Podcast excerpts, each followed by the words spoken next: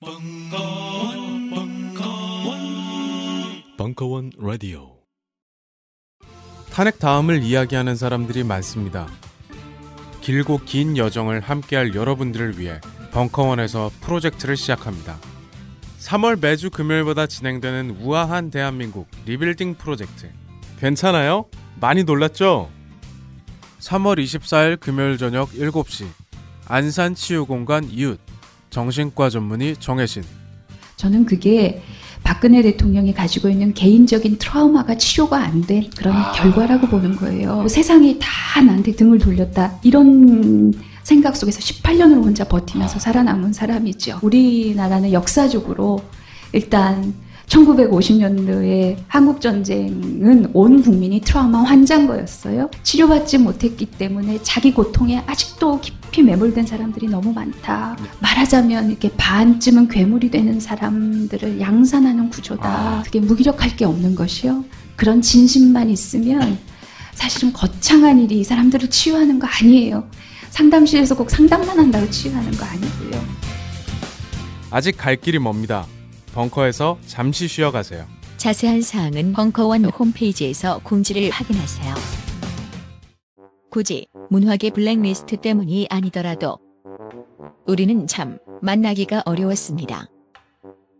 그래서 시네마 달과 벙커원이 함께 시작합니다. 토요 독립영화관 시네마 벙커원 매월 첫째 주, 셋째 주 토요일 오후 2시가 되면 벙커원이 독립영화관으로 변신합니다. 그동안 만나기 어려웠던 우리가 반갑게 만날 수 있는 또 하나의 광장이 되고자 합니다. 4월 1일 개관하는 시네마 벙커원의 첫 상영작은 세월호 참사 이후 3년의 시간을 돌아보고자 계획된 4.16 프로젝트 옴니버스 영화입니다. 자세한 사항은 지금 바로 벙커원 홈페이지에서 확인하세요. 남영 교수 특강. 오늘의 다빈치를 기다리며 청년을 위한 과학사 산책. 2부 2017년 2월 28일 강연. 다빈치 얘기를 이 앞 얘기를 다 듣고 정리 삼아 제 얘기를 들어보시면 왜 마지막을 다빈치로 제가 끝맺는지 아실 수 있을 겁니다. 저 그림이 보통 흔히 다빈치 자화상으로 알려진 그림인데 뭐 정확한지 아닌지는 잘 모른다고 제가 들었습니다. 모두가 다 알고 있는 모나리자 그림인데 자 다빈치라는 사람 생물 연도를 일단 딱 보세요. 언제 태어나고 죽었나. 제가 학생들에게 역사 공부할 때 언제나 인물을 가지고 생각을 해봐라. 그 얘기를 많이 해줍니다. 그럼 감정이입하기가 편하니까. 근데 어떤 식으로 감정이입을 할 수 있느냐? 내가 알고 있는 역사적 사건들을 가지고 저 사람의 생애에다 끼워 넣어 보세요. 그러면 대충 어떻게 살았는지 짐작이 가요. 자, 1452년에 태어나서 1519년에 죽었어요. 사실은 제가 아까 열심히 강조한 바로 그 시대를 정확하게 살다 죽은 사람이에요. 유럽이 무섭게 바뀌던 그 시기에 살다 죽었는데 이런 거예요. 다빈치가 태어나서 돌 막 지날 무렵 동남아 제국이 망했대요. 부모님은 얼마나 충격이겠어. 10대 무렵에 다빈치가 막 돌아다니고 있는데 야 이게 인쇄된 책이래. 막 인쇄된 책들이 돌아다니기 시작해. 우리가 옛날에 아이폰 만난 거하고 똑같아요, 사실은. 어, 이런 시절이 있구나. 세상이 바뀌는 거죠. 또 황당한 거. 40살 좀 됐거든요. 40살 됐는데 신대륙이 발견됐대. 이 충격을 생각을 해보세요. 예. 이런 시대를 살았던 것이 다빈치고 그런 사람은 어떤 생각을 했을까? 제가 봐서는 오늘날의 젊은이들 사실은 뭐 제 세대나 마찬가지지만 오늘날 젊은이들이 하던 생각과 비슷한 생각을 할 수밖에 없는 그 세대에 해당한다. 다양한 지식의 섭렵이 가능한 시기에 출생했죠. 인쇄술이 이미 충분히 퍼진 시기에 출생을 했고 지식을 받아들이고 비판하는 것이 일반화되던 시절의 사람이에요. 그것이 신세대가 향유해야 되는 무엇이다라고 믿을 수밖에 없는 사람이에요. 그랬기 때문에 다빈치는 르네상스인의 조건을 갖출 수 있었다. 무슨 얘기냐? 다빈치가 100년 전에 태어났으면 우리가 아는 그 다빈치일 수가 없어요. 이걸 알아야 된다. 그 시대의 대표 인물로 다빈치가 있는 것이지 다빈치가 그냥 천재라서 그런 일들을 만들어낸 것은 결코 아니다. 하나쯤 이제 격가지로 말씀을 드리면 코페르니쿠스하고 동시대인입니다. 코페르니쿠스가 한 스무 살 연배 정도 적어요. 다빈치보다. 코페르니쿠스가 이제 20대에서 30대 사이에 북이탈리아에 유학을 합니다. 그러니까 아마도 코페르니쿠스는 유학 시절에 40대 좀 유명한 예술가였던 다빈치의 소문을 그때쯤 들었을 거예요. 제가 자꾸 이제 감정이입하기 위해서 비교를 해보는데 코페르니쿠스가 다빈치를 어떻게 바라봤을까? 아, 내가 앙드레 김 선생님 생각하듯이 했겠구나. 이런 거죠. 예. 그런 식으로 저는 자꾸 비유를 해봅니다. 자, 사실상 완전히 동시대인이고 코페르니쿠스 같은 사람이 흡수하던 시대의 공기는 다빈치가 흡수하던 시대의 공기와 같다라는 거죠. 이 얘기는 나중에 혹시나 이제 과학혁명에 관한 얘기를 읽어보실 때 이 다빈치 얘기하고 그대로 연결되시게끔 한번 말씀을 드려본 겁니다. 뭐 어떻게 살다 갔는지는 인터넷에 많이 나옵니다. 근데 그냥 간단하게 줄이면 이렇게 됩니다. 1452년 이제 빈치 출생인데 이게 참 우리가 항상 오해하는 거죠. 다빈치가 성이 아니에요. 예.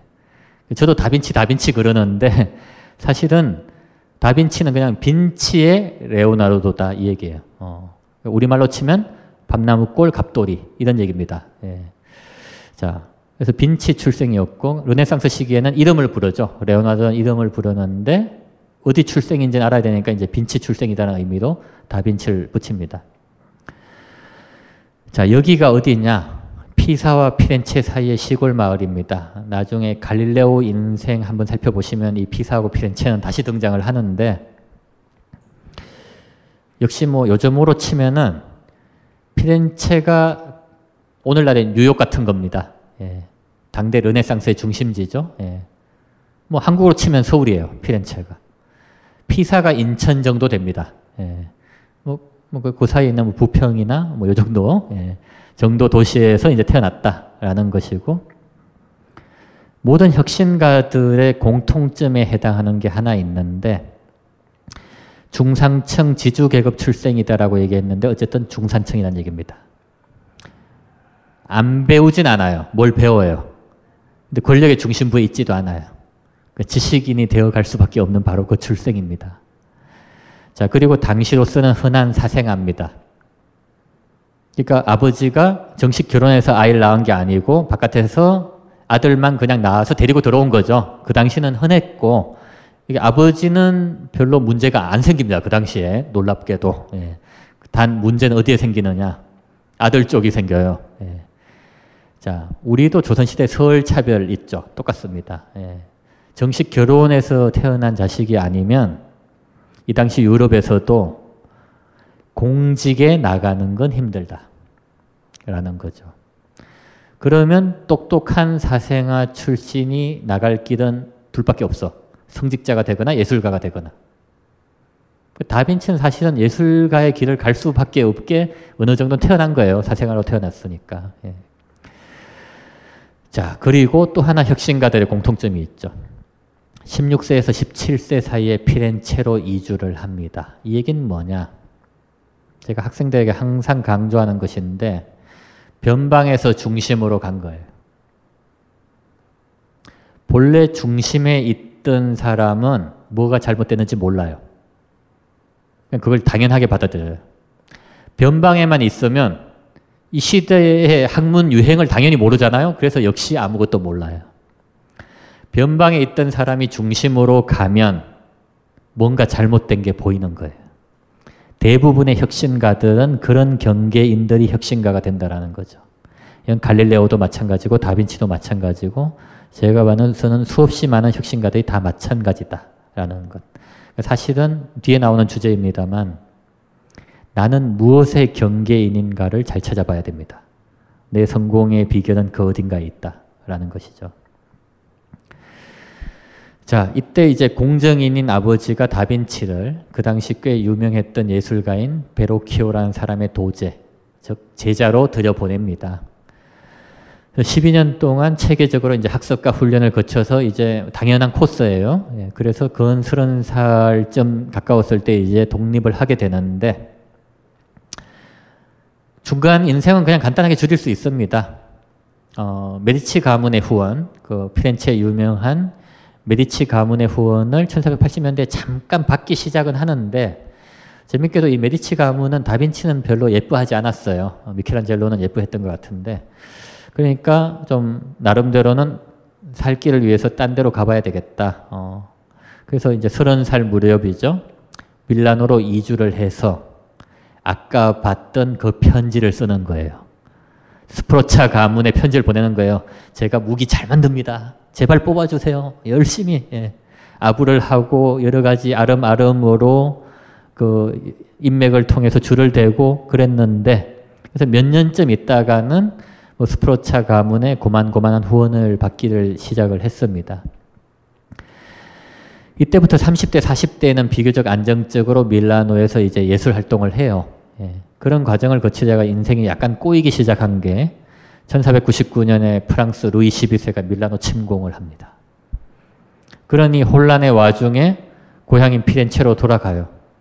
돌아갔더니 피렌체에서는 항상 고향에서는 안 알아줘. 예. 그래서 또 옮겨가요. 로마에 가서 또 몇 년. 다시 아닌 것 같아. 밀라노에 가서 몇 년. 또 피렌체에 가서 몇 년. 50대에는 뜨도이 생활을 많이 합니다. 예. 그런 과정을 거치다가 1517년 인생 최대의 행운을 얻었죠. 프랑스 왕의 눈에 들었어요.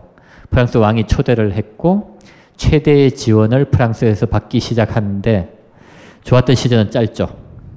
예. 좀 좋아질만 했는데 죽어요. 예. 한 2년쯤 지나서 1519년에 이국 땅 프랑스에서 사망했다라는 거죠. 죽을 때 남겼던 게 수많은 그의 기록 노트와 예. 그리고 모나리자 그림 한 점을 남긴 겁니다. 예. 많은 사람들이 이제 또 역시 착각하는 것 중에 하나가 루브르 박물관에 가면 수많은 약탈 문화재가 있어요. 그거 다 훔쳐온 거예요. 예. 나폴레옹이 훔쳐오고 뭐 수많은 곳곳에서 훔쳐온 건데 모나리자는 프랑스 거 맞아요. 예, 프랑스에서 남겨놓고 죽었어요. 예, 그 프랑스 거예요. 예, 이탈리아 사람이 그리긴 했지만. 예. 자, 어쨌든 이런 인생을 살다 갔던 사람인데, 뭐 역시 제가 실제로 보여드리고 싶은 것 몇 가지 보여드리면, 이게 다빈치의 기록 노트에 있는 그림들 중에 일부입니다. 예. 뭐 한눈에 봐도 우리가 알 수가 있어요. 자기 실제 작품이 아니라 기록 노트에 있는 섭작이다라는 거죠. 그게 이 수준이에요. 예. 자, 무시무시한 수준인데, 자, 저쪽은 뭐 심시를 그린 대생, 심장에 심시를 그린 대생이고, 이건 최후의 만찬 그리려고 이제 시몬 베드로의 머리를 섭작한 거라고 합니다. 보다시피 핏줄의 주름살에 아주 정교하게 그려져 있죠. 높은 해부학적 지식이 없으면 그릴 수 없는 그림입니다. 자, 이쪽엔 두개골을 그렸고, 여기 보면 심장이나 폐나 뭐, 손에 동맥까지 그려놨고, 예. 생식기관이나 회전하는 팔의 근육, 예. 정맥에 그려놓은 겁니다. 자, 이런 그림을 보면, 아, 정말 잘 그렸다와 동시에 뭔가 다른 생각이 들죠. 저런 그림을 그리려면 뭔가 다른 지식이 필요해요. 예. 자,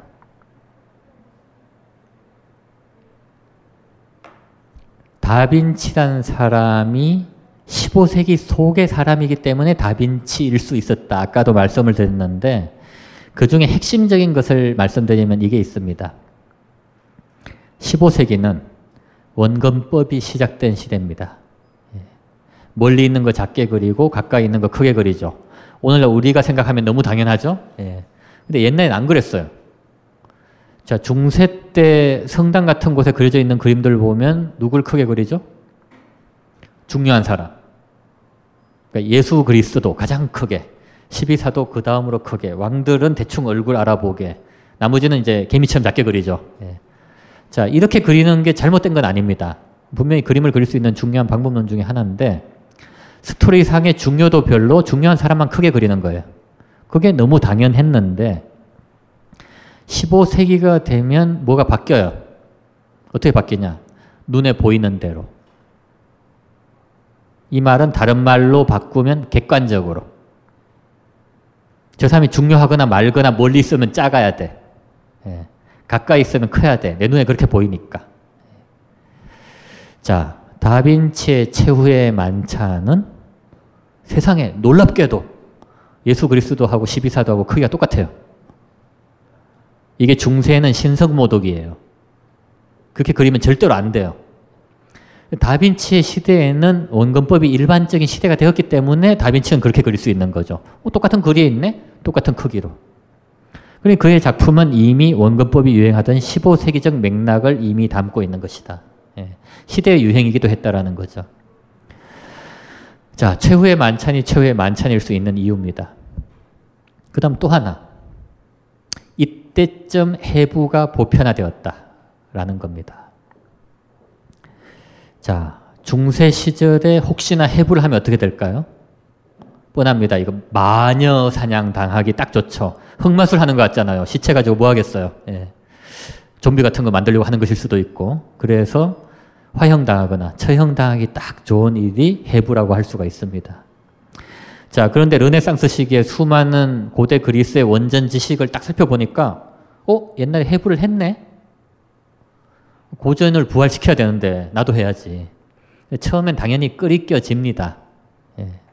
자, 그러니 어떻게 되겠습니까? 상당히 진보적인 의사들만 누가 자기 시신을 해부하세요 줄 리가 없죠. 예. 몰래 며칠 전에 공동묘지에 묻힌 사람 시체 끄집어냅니다. 예, 범죄죠. 예. 그래서 몰래 몰래 어두운 데서 이제 해부를 하기 시작을 하는 거예요. 자, 이런 범죄 행각을 벌이며 해부를 하다 보니, 어, 의미가 있어. 많은 것들이 얻어내어진다라는 거죠. 그러자 의사들이 하나 둘 해부를 하기 시작을 하고 의대에서 해부학 강의를 하기 시작을 합니다. 즉 해부가 보편화되는 거죠. 다빈치는 사실은 정확하게 그 시대를 살았습니다. 처음에는 숨어서 했지만 점차 공개된 장소에서 해부를 하기 시작을 했는데 다빈치가 성년기에는 해부가 일반화된 시기였다.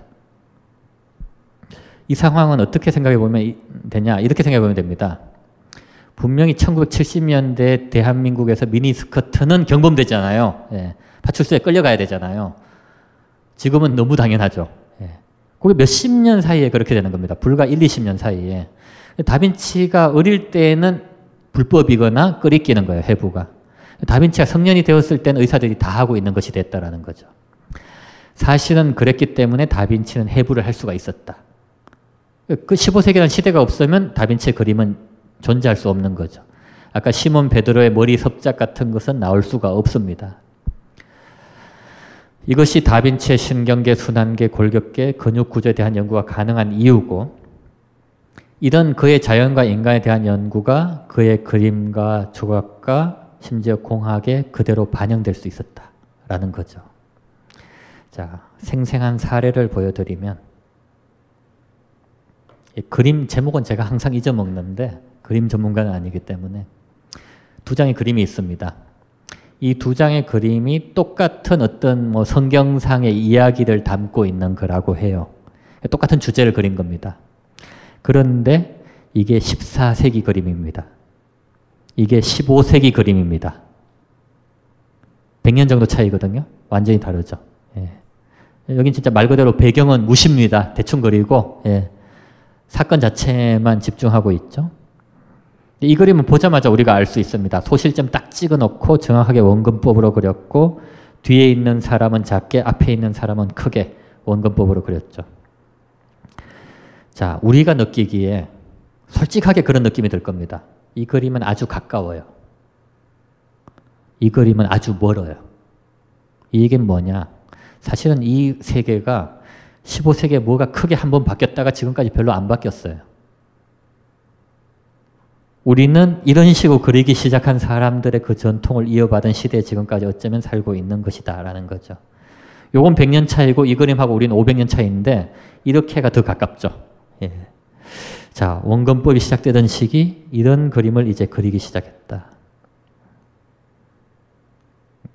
자, 또 하나 재밌는 걸 보여드리겠습니다. 이게 1493년에 이제 해부학 을 다룬 목판화 그림이에요. 예. 자, 의학사 같은 걸 이제 연구하다 보면 결국 보게 되는 그림인데 15세기에 이제 해부가 일반화된 것은 우리가 잘 알 수가 있습니다. 어. 자, 그런데 퀴즈. 의사는 누구일까요?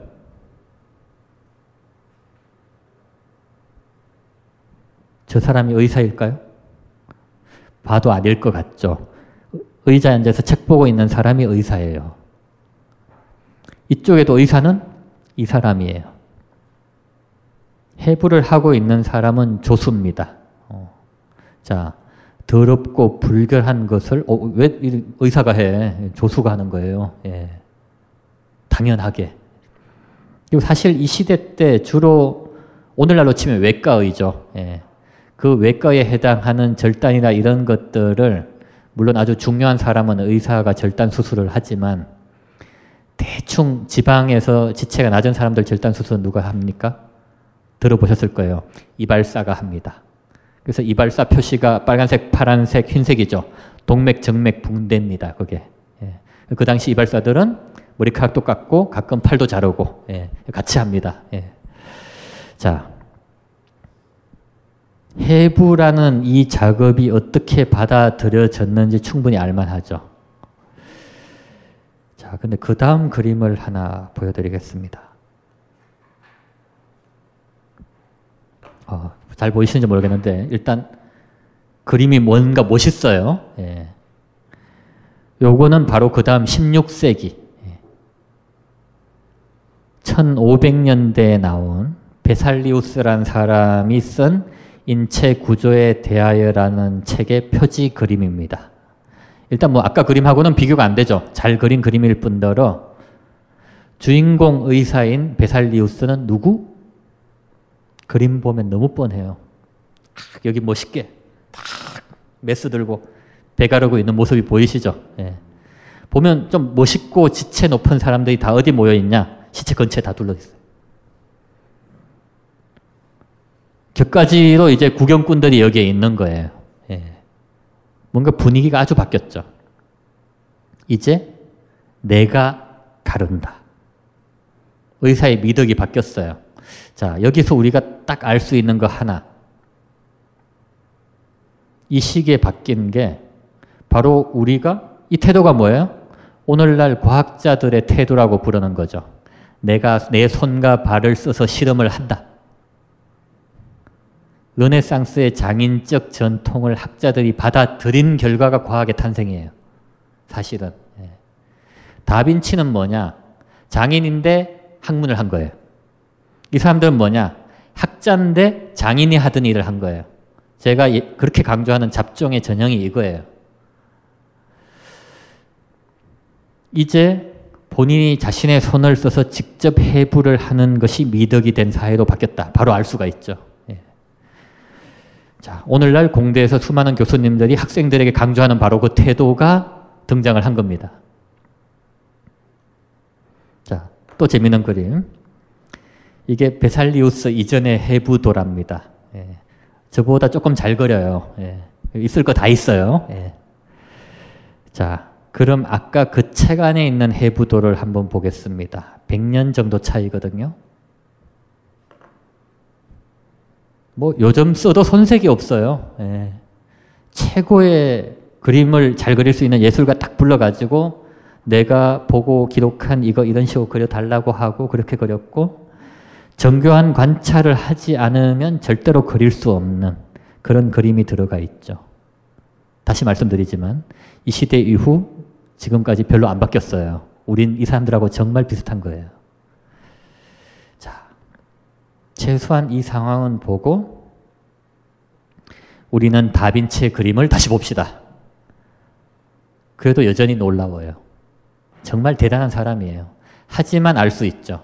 바로 저 변화하는 시대 분위기가 그대로 다 녹아든 그의 노트다라는 것이고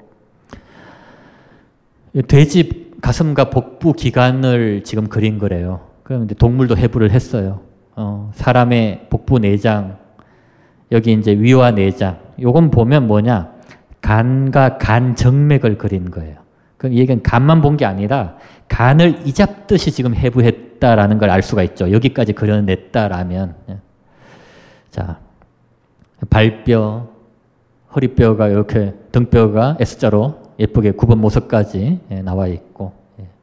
팔, 움직일 때 어떤 식으로 보이는지까지 그려져 있습니다. 자, 정말 놀라운 그림을 많이 그렸는데, 한 가지 여기서 알려드릴 만한 또 재미있는 사례가 있습니다.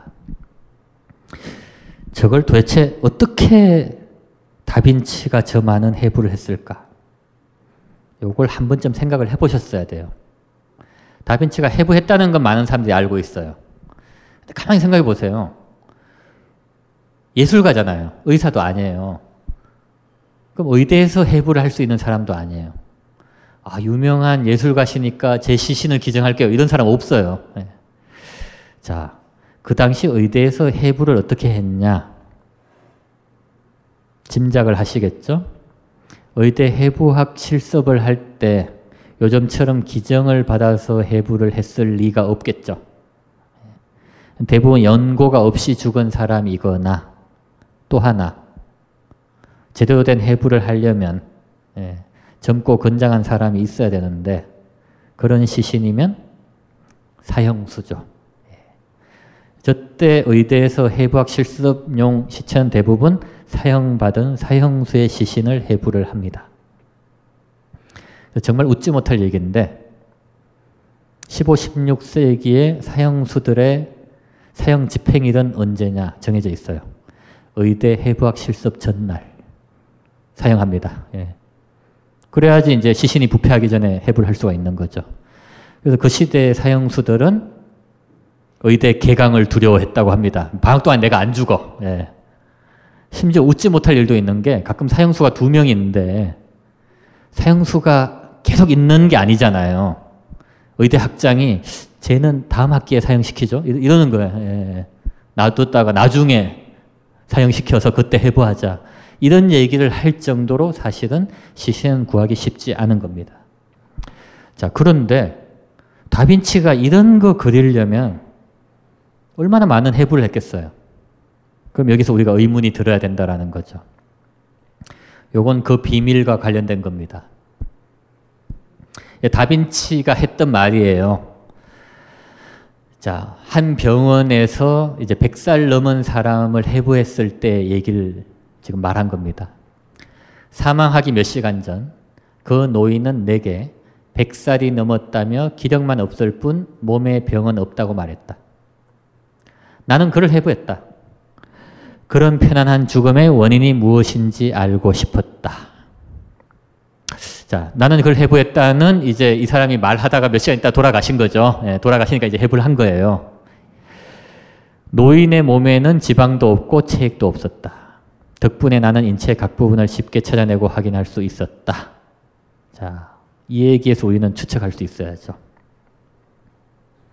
어떻게 했겠습니까? 뻔하죠? 가족이 없는 사람 누군가가 죽어야 돼. 그런데 그러려면 병원마다 가끔 이제 요즘으로 치면 이제 독거 노인에 해당하시는 분이죠. 그런 분들이 와가지고 이제 의사들이 보면 알잖아요. 이분 곧 돌아가실 것 같다. 예. 그러면 다빈치는 수많은 의사들에게 이제 연주를 다 둔 거죠. 어디 죽을 사람 있으면 나한테 연락 좀 해줘요. 그래서 한 의사가 얘기를 해주는 거죠. 저분 곧 돌아가실 것 같다. 찾아가서 기다리는 거예요. 죽을 때까지. 말도 했어, 심지어. 예. 몇 살이세요? 뭐 이런 얘기도 하고, 대화도 나누고, 아, 그러시군요. 돌아가셨습니다. 해부. 자, 이게 다빈치가 해부했던 작업이다라는 거죠. 그 해부 자체도 어려운 거지만 사실은 생각을 해보면 다빈치의 인생은 시체 찾아 헤매는 예술가예요. 이게 또 올라야 된다라는 거죠. 실제로 어마어마한 노력이 그 앞에 전제되어 있어요. 예. 얼마나 많은 작업을 해야 돼요. 학생들에게 항상 얘기합니다. 여러분이 공대 학생들에게 실험을 하고 논문을 쓰는 과정은 여러분의 작업에서 10% 미만이다. 그게 여러분은 대단히 이상하게 느껴지고 뭔가 내가 억울하게 느껴질 수 있을지 모르겠지만 그건 모든 과학자가 그랬다. 다빈치도 그랬고 아인슈타인도 그랬고 에디슨도 그랬고 다 그랬다. 실험과 논문을 쓰는데 드는 시간 10배쯤 되는 시간을 전혀 다른 작업에 쏘아야, 쏟아야 그 실험과 논문을 쓸 수 있다라는 거죠. 다빈치도 그랬다. 여기까지 생각을 해보면 그가 수십 구의 시신을 해부하기까지 들였을 노력을 알 수 있다라는 거죠. 그래서 이건 제가 학생들에게 항상 보여주는 내용 중에 하나입니다. 그래서 다빈치는 심지어 이런 글을 써놨다. 이건 조금 빨리 읽겠습니다. 다빈치가 책 한 권 쓴 게 있는데 해부 지도라는 책을 썼습니다. 120개쯤 되는 도해를 딱 멋있게 그려놓은 해부 지도라는 책을 썼는데 이제 마치는 글에다가 이렇게 썼어요. 읽다가 보면 약간 이상합니다. 예, 읽어보겠습니다. 이 그림들을 보는 것보다 해부하는 모습을 직접 보는 것이 낫다고 말할 텐가. 어, 시비 거는 것 같아요. 예. 이 그림들이 보여주는 모든 것을 한 시신에서 볼 수 있다면 그렇게 말할 수도 있겠다. 하지만 어떤 재주가 있어도 당신은 그렇게 하지 못할 것이다. 기껏해야 몇 개의 핏줄을 보고 아는 것이 고작일 것이다. 한 구의 시신으로는 충분하지 않다. 완전한 지식을 얻으려면 많은 시신을 해부해야만 한다. 하나 가지고 이렇게 못 그린다 이거죠. 예. 나는 시신을 두 번째 해부하면서 이런 차이를 깨달았다. 어, 다르구나. 어, 그걸 알게 됐고. 자, 그 다음 약간 독자 모독입니다. 보세요. 당신이 해부를 해보겠다고 나서도 보기에도 역겨운 시신과 밤을 보내야 한다는 두려움을 이겨내야 한다. 하나씩 상상을 해보면 됩니다. 두려움을 이겨내더라도 이렇게 분명하게 그림을 그려낼 재주는 없을 것이다. 무시합니다. 완전히. 자, 그 다음. 설령 당신에게 이런 재주가 있더라도 균형 잡힌 시각까지 두루 갖추었는가? 이런 시각을 갖더라도 기하학적 증명의 순서를 모르고 근육의 힘을 계산할 줄 모를 수 있다. 자신 할 수 있다라는 거죠. 또한 이건 더 놀라운 문장인데 부지런하지 않고 인내심이 없을 수도 있다. 너가 게으를 수도 있다. 이 얘기입니다. 예. 정말 많이 이상해지죠. 예. 그리고 정말 오만하기까지 한 이 문장을 써놨습니다. 나는 이 모든 것을 갖추고 있으니 예. 놀랍죠. 이렇게 쓸 수 있다는 게. 내가 작성한 120권의 책을 도해로 판단할 수 있을 것이다. 자부심에 차 있습니다. 내가 이 작업하려고 온 평생을 바쳤다. 그 심리가 그대로 반영되어 있죠. 예. 탐욕과 태만이 결코 나를 방해하지 못했다는 것을 오직 시간만이 내게 걸림돌이었다는 것을 할 수 있으면 해봐라. 이 심리가 이 안에 분명히 녹아 있습니다.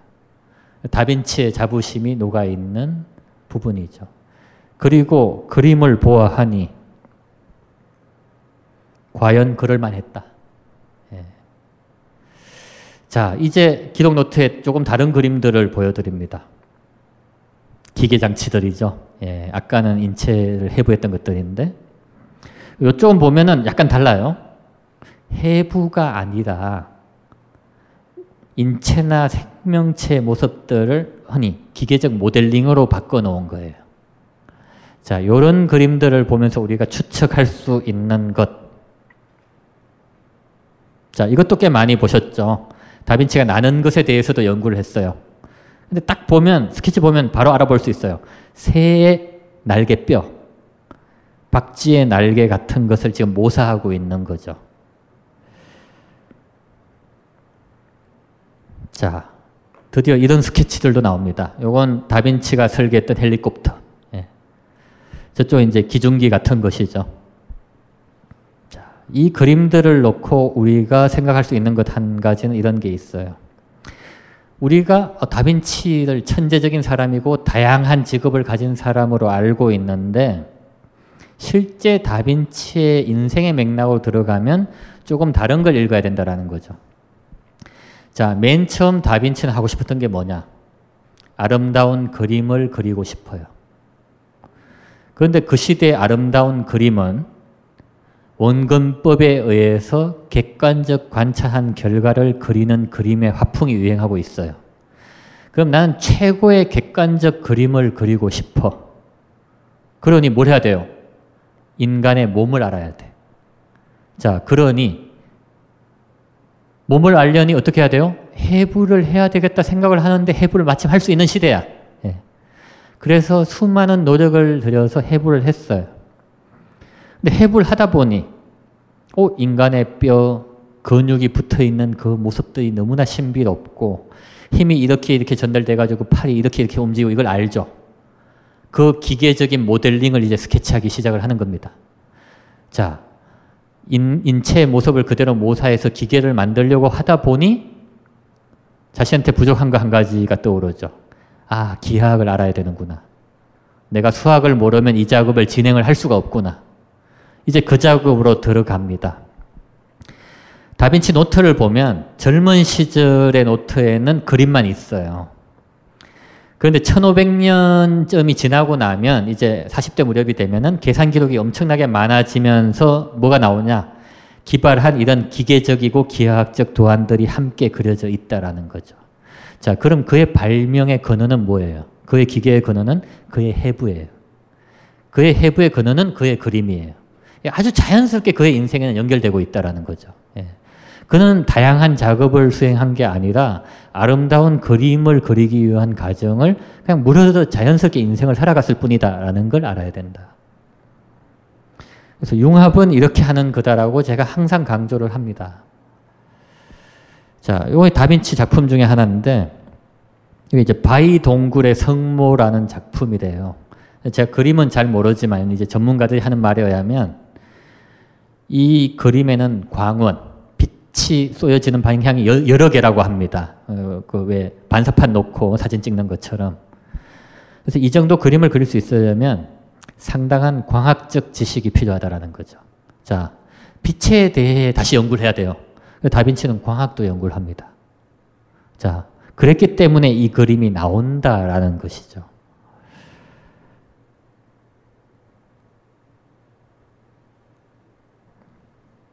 다빈치의 비밀을 지금 사실은 다 보여드린 거예요.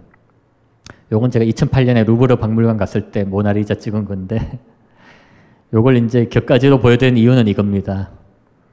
루브르 박물관 가면 어디 교과서에서 봤던 그 그림들이 눈앞 30cm에 그냥 걸려 있어요. 어, 이렇게 가까이 걸려 있어도 되나? 주먹으로 한 대 치면 바로 부술 수 있을 그 거리에 그냥 걸어놨어요. 몇백억 대의 그림들을. 그런 게 수천 점이 막 걸려 있어가지고 명화가 나중엔 흔하게 느껴져요. 딱 하나. 요 작은 모나리자 하나는 방탄유리 속에 들어가 있어요. 수많은 사람들이 가가지고 만지려고 워낙 노력을 해가지고. 심지어는 여기 보디가드들이 서 있어요. 세상에 그림들을 지키는 사람이. 예. 저도 줄 서래요. 예. 모든 사람들이 다 이 그림을 향해 몰려간다라는 거죠. 자, 그만큼 루브르의 자랑인 그림인데,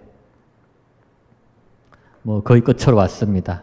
죽을 때 남겼던 그림이기 때문에도 유명한데, 제가 봐서는 뭐 굳이 사실 말을 만들어내자면, 이게 사실은 대단히 다빈치적 특징이 들어간 그림이에요. 예. 왜 그렇게 저는 생각을 하냐 하면, 우리가 정말 많이 배우잖아요. 모나리자의 미소. 근데 이 그림 보다 보면 정말 이상한 게 저게 정말 미소인가? 그죠? 예. 약간 아파서 찡그리고 있는 것 같기도 하고 어쨌든 스튜어디스 미소는 아니에요. 예. 웃는 건지 아닌지 애매모호해요. 또 하나.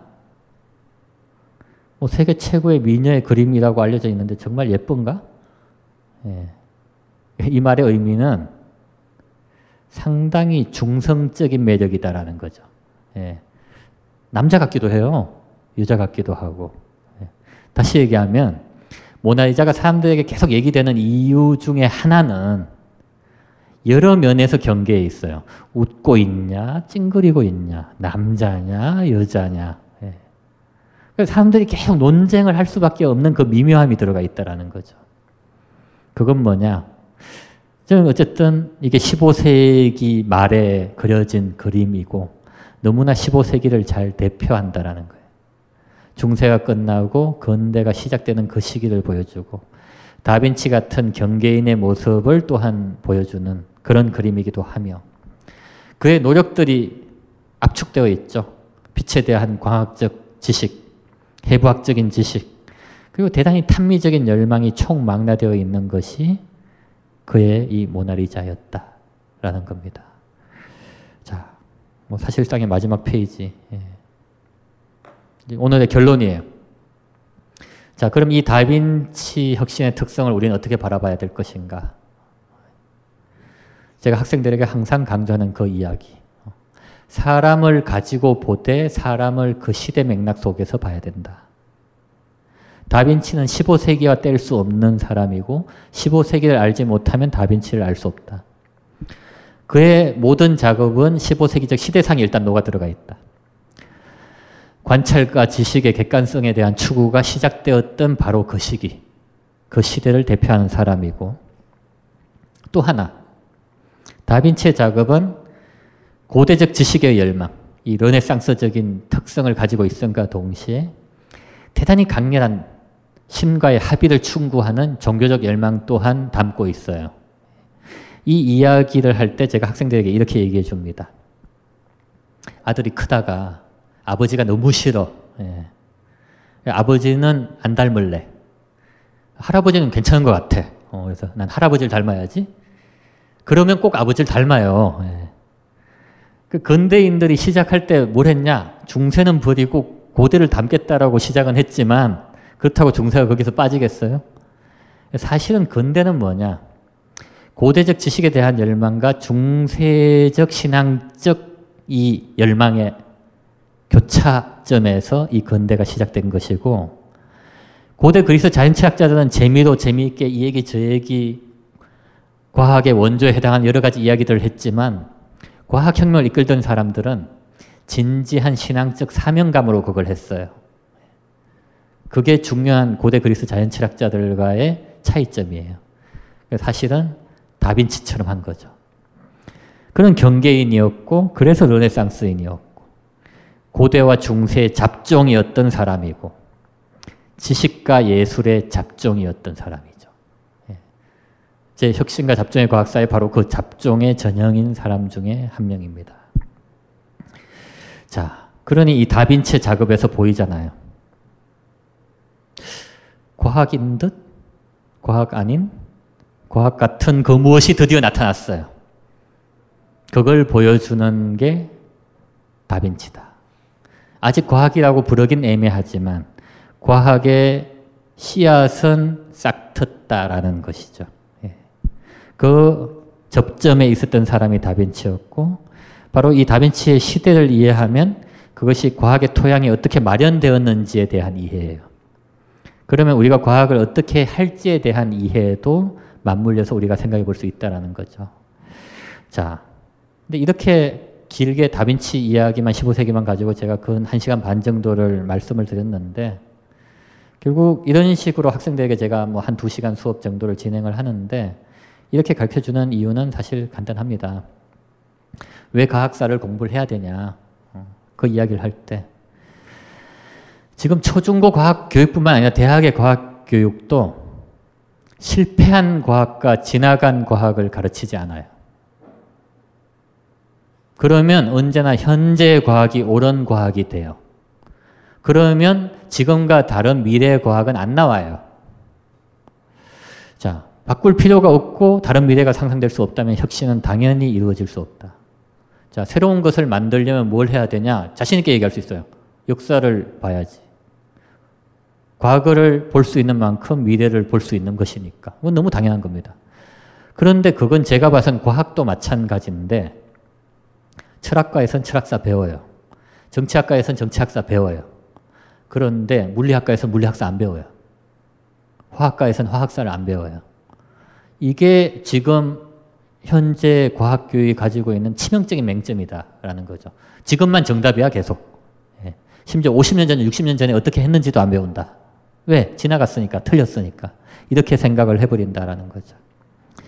그래서 역사적 맥락을 이해해야 되는 이유는 바로 이런 이유가 있고 역사적 맥락을 이해하지 못하면 인물을 이해할 수 없고 인물의 인생을 이해하지 못하면 업적을 이해할 수도 없고 그런 것이며 예. 과학자 역시 그의 시대를 이해하지 못하면 그 과학자도 이해하지 못하고 그 과학자의 업적도 절대로 이해할 수 없다. 사실은. 자 그렇기 때문에 어, 조금 더 자세하게 지금 다빈치 한 명을 한 시간 반 정도 살펴봐도 뭔가 많이 다르죠. 예. 다른 모든 사람도 사실은 그렇다라는 겁니다. 그거 하나를 제가 학생들에게 알려주기 위해서 노력을 하는 거죠. 나하고 얘기할 시간은 짧겠지만 보지 않은 다른 모든 과학자들도 이런 것이다. 이 정도의 스토리가 숨어 있다. 어, 그걸 알길 바라고. 어른이 되어 다시 읽는 과학사는 알았다고 생각했으나 전혀 몰랐던 것이 무엇인지 깨닫는 과정이다. 제가 영하 273도의 충격을 받았던 예, 바로 그 무엇을 과학사는 전달해 줄 수 있다라는 겁니다. 예, 그래서 그런 의미로서 제가 그 태양을 멈춘 사람들을 제 나름대로 써봤고 뭐 그런 의도가 제대로 전달되었는지 모르겠습니다만 예, 앞으로도 그런 의미로서의 책을 쓰려고 하는 중에 있습니다. 자, 뭐 이 정도로 말씀드릴 거는 마치겠고요. 예. 뭐 지도의 응답 시간이 있다라고 하는데 사실은 그 뭐 인터넷상으로 질문을 미리 해주신 분이 일단 두 분, 두 분, 예, 계시는 것 같습니다. 이분이, 어, 질문해 주신 게, 과학의 발전을 위해서 동물 실험은 필수 불가결한 것일까요? 이 질문을 해주셨어요. 예. 자, 제가 수업 시간에 이제 질문을 받으면, 아까 설명을 정확하게 안 드렸나요? 제가 이번에 낸 책이 학생들의 질문을 받아서 답변을 해준 책입니다. 예. 그 내용에서 제가 학생들 질문을 받으면 제일 처음 하는 작업은 이겁니다. 질문에 대한 답은 안 해주고 질문의 말꼬리 잡기를 시작을 합니다. 예. 지금도 이제 그 샘플을 하나 말씀을 드리면 사실 제가 답변을 해주면 많은 학생들이 이런 반응이 하나 있습니다. 교수님 답에는 회색이 많습니다. 예 아니오로 답을 안 해준다라는 거죠. 예. 그렇게 이제 얘기를 하면 제가 대답을 해줍니다. 맞다. 내 답은 회색이다. 예. 왜냐하면 답이 흑백으로 나올 리가 없다. 세상에 그런 문제는 별로 없다. 예. 그러니까 뭔가 흑백으로 답이 주어지면 그 답이 틀렸을 확률이 대단히 높다. 이걸 알아야 된다. 지금 이 질문도 비슷해요. 동물 실험은 필수 불가결한 것일까요? 할까요? 해야 되나요? 말아야 되나요?의 질문이죠. 전 이 경우에 이렇게 얘기해 줍니다. 동물 실험이 있어야 되냐, 없어야 되냐를 질문하기보다는 지금 이분의 의도는 동물 실험이 고통스러운 동물들을 실험하는 게 싫은 거잖아요. 예. 동물 실험을 줄여보자라는 게 사실은 현실적이고 능동적인 표현이다라는 거죠. 예. 그렇게 접근해 간다면 없애기는 어렵지만 줄여갈 수는 있다. 어. 일단 그렇게 질문을 한번 바꿔보는 것도 방법이고 질문 자체에 대해서 답을 드리면 일단 동물 실험이 현재 늘어나고 있냐 줄어들고 있냐에 대해서는 의견이 분분합니다. 그런데 어, 사실 이걸 생각해 보면 돼요. 환경 위기가 갈수록 심화되어 가고 있죠? 그런데 한편 환경 위기에 대한 경고나 그것을 해결하기 위한 연구도 많이 나왔죠. 예. 그러니까 환경 위기가 심화되어 가고 있는 이유는 뭐냐? 이제 개발도상 국가들이 과학을 좀 하기 시작하고 기술을 좀 하기 시작하면서 산업화에 들어갔어요. 그러다가 우리가 이제 봄이 되면 온 하늘이 뿌얘지는 이런 세상이 된 거잖아요. 자, 그래서 옛날보다는 환경 오염이 더 심해진 것 같은데 그건 발전하지 않았다거나 뭐 환경오염을 해결하기 위해서 노력하지 않았다라고 봐서는 안 된다라는 거죠. 예. 지금 동물실험 같은 경우에도 수없이 많은 소비가 진행되고 있기 때문에 또 늘어나고 있는 추세이기 때문에 늘어날 수는 있어도 수많은 법령들을 통해서 어떻게든 동물의 고통을 줄이고 죽는 동물을 줄이기 위해서 노력은 사실은 많이 이루어지고 있는데 그건 상당히 복잡한 얘기입니다. 어, 어쨌든 그 시도는 있다는 것, 그 이야기를 할 수가 있고요. 그리고 이런 경우는 해결이 되어야 된다라고 생각을 합니다. 그게 뭐냐? 사실은 연구자들한테는 흔히 쓰는 이야기인데 흔히 쥐석사 파리 박사라는 얘기가 있습니다. 생명과학 하시는 분들이 석사학위 통과하려면 쥐 가지고 해야 돼요. 예. 자, 생각을 해보세요. 사람, 일단 힘들고 어렵고 오래 살아요. 예. 그리고 나중에 도덕적 문제가 생길 여지가 높고. 근데 이제 쥐는 세대가 빠르게 바뀌죠. 그래서 쥐 수백 마리 가지고 실험을 하면 석사학위 논문 쓸 수 있는 거예요. 근데 박사학위 논문 쓰려고 하면 아, 수백 마리 잡아가지고는 이거 박사학위를 안 줘요. 예. 최소한 몇 대를 내려가서 이걸 실험을 해야 된다라는 거죠. 그러니 박사학위 논문 통과되려면 파리 가지고 해야 돼. 아, 몇백 마리 쥐 잡아서는 안 되고 어, 수천 마리, 수만 마리 파리 죽여봐야 이제 박사학위 받는다 이런 얘기가 되는 거죠. 우스개로 하는 얘기지만 사실은 지금 현재 동물 실험의 문제점을 잘 보여주고 있습니다. 예.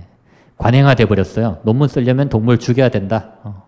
이게 패턴화되다 보니까 심해져 있는 부분들이 있는데 이건 분명히 논의를 통해서 이 언론을 통해서 자꾸만 주의 한기를 하면 분명히 크게 줄여갈 수 있는 부분이다. 그 얘기는 말씀을 드릴 수가 있습니다. 자, 그래서 줄여갈 수 있다가 제 답이고, 어, 심지 독자 질문인데, 현대 과학은 고도로 전문화되고 복잡화되었습니다. 그로 인해 인문학, 사회과학과 마찰 뿐 아니라 과학계 내부에서도 자기 전공 이해의 분야에 대한 비판이나 참여를 비전문가의 뭔 모르는 소리라고 일축하는 사례가 많다고 알고 있는데요. 이런 상황에서 융합과 잡종의 출현이 어떻게 가능한가요? 어, 저한테 바로 이제 문제 제기를 하셨어요. 예. 잡종 잡종 하시고 융합 융합 하는데 이건 뭐 자기 전공 이해 분야에 대해서 끼어들려고 하는 순간 너 비전문가잖아. 어, 이렇게 밀어붙이고 있는데 그게 어떻게 가능한가요?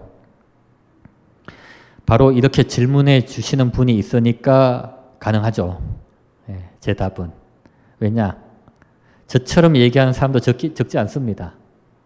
그럼 그렇게 자꾸 얘기를 하잖아요? 시간이 지나면 사실은 바뀌어요. 근데 그 사실을 사람들이 잘 못 느껴요. 대표적인 거 하나 말씀드려 볼까요? 20년 전에 중고등학교에서 무상급식 한다고 하면은 아마도 공산주의자? 뭐 이런 얘기가 나왔을 거예요. 분명히 1990년대 초반 같으면. 지금 어느 정장도 그 무상급식에 대해서 문제 제기 안 하죠. 바뀐 거예요. 뭐 몇년 전만 해도 어떤 시장님이 막 자리를 걸고 싸우지 않습니까? 그런데 금방 분위기가 바뀌죠. 한 20년만 지나면 분위기가 바뀌었는데 젊은이들은 본인이 살았던 시간이 20년밖에 안 되잖아요. 그래서 바뀐 줄을 모르는 것 뿐이에요. 본인이 원하는 만큼 빠르게 안 바뀔지 몰라도 충분히 바뀔 수 있고 융합은 이미 많이 이루어지고 있고 아까 말씀드렸죠? 제가 그 대표적인 사례고요. 고등학교의 문이과 구분 없어지잖아요. 이런 게 바로 자꾸만 문제 제기를 한 결과 바뀌고 융합된 결과다라는 거죠. 예. 그러니까 이건 비관적으로 생각하실 필요는 전혀 없다라는 겁니다.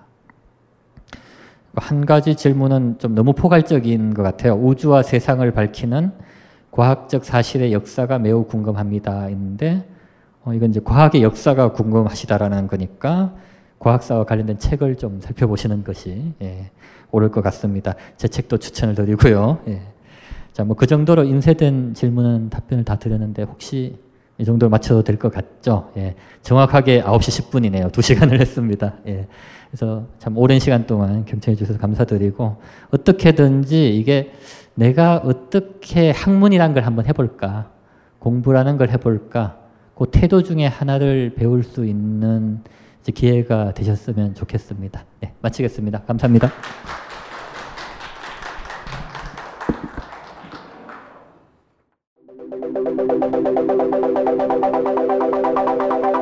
안녕하십니까 대중문화 평론가 강헌입니다.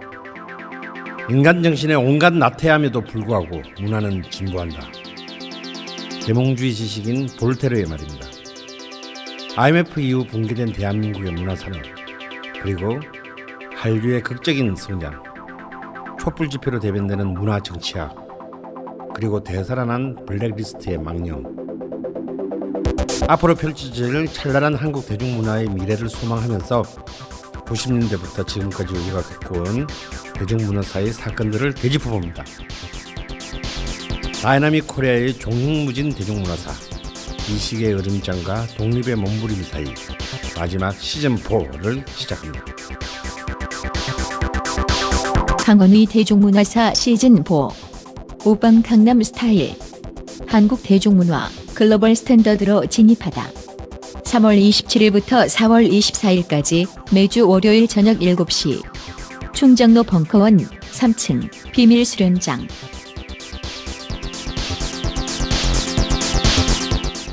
안녕하세요. 용산에서 가장 믿음 가는 조립 PC 전문 업체 컴스테이션의 이경식입니다. 당장이라도 사용하고 있는 컴퓨터를 들어다 던지고 싶을 때 그럴 때를 대비해 저희 컴스테이션이 용산 선인상가 21동 1층 130호에서 기다리고 있습니다. IT 강국에 걸맞게 믿을 만한 조립 PC 컴스테이션이 신뢰를 바탕으로 그 기회를 제공해 드리겠습니다. 궁금하신 점은 문의 주십시오. 011-892-5568번입니다. 우주 최강의 만족스러운 서비스를 제공해드리는 저희 컴스테이션이 늘 기다리고 있겠습니다. 딴지스에게 F1 같은 존재, 컴스테이션은 조용한 형제들과 함께합니다.